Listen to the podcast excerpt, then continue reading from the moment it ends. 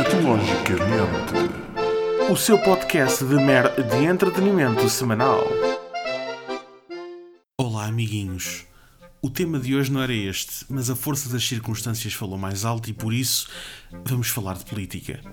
Aliás, política não, vamos falar do que acontece quando o extremismo se alia à estupidez com um toque de insanidade.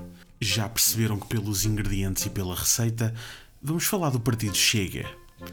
Para os mais alheios a estas questões políticas, o Chega é um partido que não se define como sendo de extrema-direita, mas segundo o seu porta-voz. Se os quiserem chamar de extrema-direita, então chamem. É um bocado aquela política do. Não me interessa muito o que é que vocês pensam, basicamente. E perguntam vocês, mas porquê é que trocaste o tema de hoje pelo Chega? É fácil porque surgiu uma polémica que me incomodou e tão ridícula achei por bem comentar. Afinal de contas, somos todos livres de lançar postas de pescada nos dias de hoje. O que pode ser bastante perigoso, como veremos a seguir. Soube-se hoje, dia 21, eh, que o Chega, num dos seus congressos, ao discutir a moção estratégica global para Portugal, seja lá o que isto for concretamente, propôs que, e passa a citar, as mulheres que abortem no Serviço Público de Saúde por razões que não sejam de perigo imediato para a sua saúde, cujo bebê não apresente malformações ou tenham sido vítimas de violação, devem ser retirados os ovários como forma de retirar ao Estado o dever de matar recorrentemente portugueses por nascer que não têm quem os defenda no quadro atual. Sim, eu sei o que estão a pensar. A proposta é estúpida e não tem cabimento nenhum, além de ser extremista. Só porque na gestação de André Ventura lhe retiraram o cérebro, não significa que devemos começar a retirar órgãos vitais às mulheres assim sem mais nem menos. Outro ponto em que toca e que é realmente necessário focar é nos direitos dos portugueses que estão por nascer. Ora, este é um assunto que também me preocupa e eu próprio já tentei falar com alguns cidadãos que só vão nascer em 2025, mas infelizmente ainda nenhum se pronunciou sobre os seus direitos. A proposta não choca ninguém que tenha acompanhado a palhaçada que tem decorrido no hemiciclo nos últimos anos, em que cada vez mais se apela aos extremos, não só políticos, mas também da estupidez e ignorância da humanidade.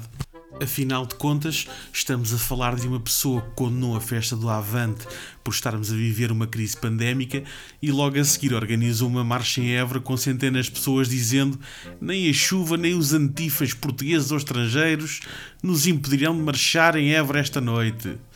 Num post posterior refere ainda que Portugal não é racista, juntamente com uma fotografia da referida marcha, onde não se vê uma pessoa que seja de cor ou de etnia diferente. Mais uma vez, coerência que é bom, Esquece, não existe. Nestas alturas eu penso, pá, quem serão os ídolos destas pessoas? De quem será que elas gostam? Pá, quem é que admiram? E mais uma vez, pá, o Facebook não me deixou sem resposta, pois noutro post de André Ventura ele refere o seguinte: Gosto do André Filipe, não tem medo de dizer na TVI o que pensa e o que quer para a vida e para o país. É o tipo de pessoa que devia estar mais nos ecrãs nacionais. Força André! Sim, ouviram bem. Ele está a referir-se ao concorrente do Big Brother, que é um digital influencer meio chalupa, que volta e meia gosta de limpar as energias da casa, esbracejando como um orangotango intrigado e proferindo frases como Más energias fora! Venham boas vibrações para a casa! Enfim. Claro que, dada a polémica da proposta, para não lhe chamar de descabimento e estupidez, André Ventura já se pronunciou no Facebook dizendo em tom indignado: Até o outro chega à desonestidade! andam a passar a ideia de que o Chega defende retirar os ovários das mulheres em casos de aborto. A moção foi chumbada, repudiada pelo Congresso. Ora, isto é como quem diz: Mas está tudo indignado porquê? Porque fizeram esta proposta. Isto nem sequer foi para a frente. É preciso ficarem chateados. Bom, já que estamos numa onda de propostas, eu gostaria de dar o meu contributo e propor que todos os deputados fossem obrigados a usar cuecas feitas em fio de cobre.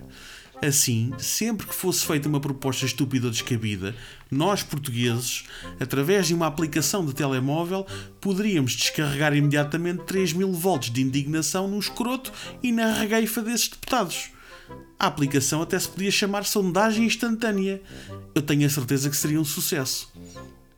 Até ao próximo programa e desculpem lá qualquer coisinha.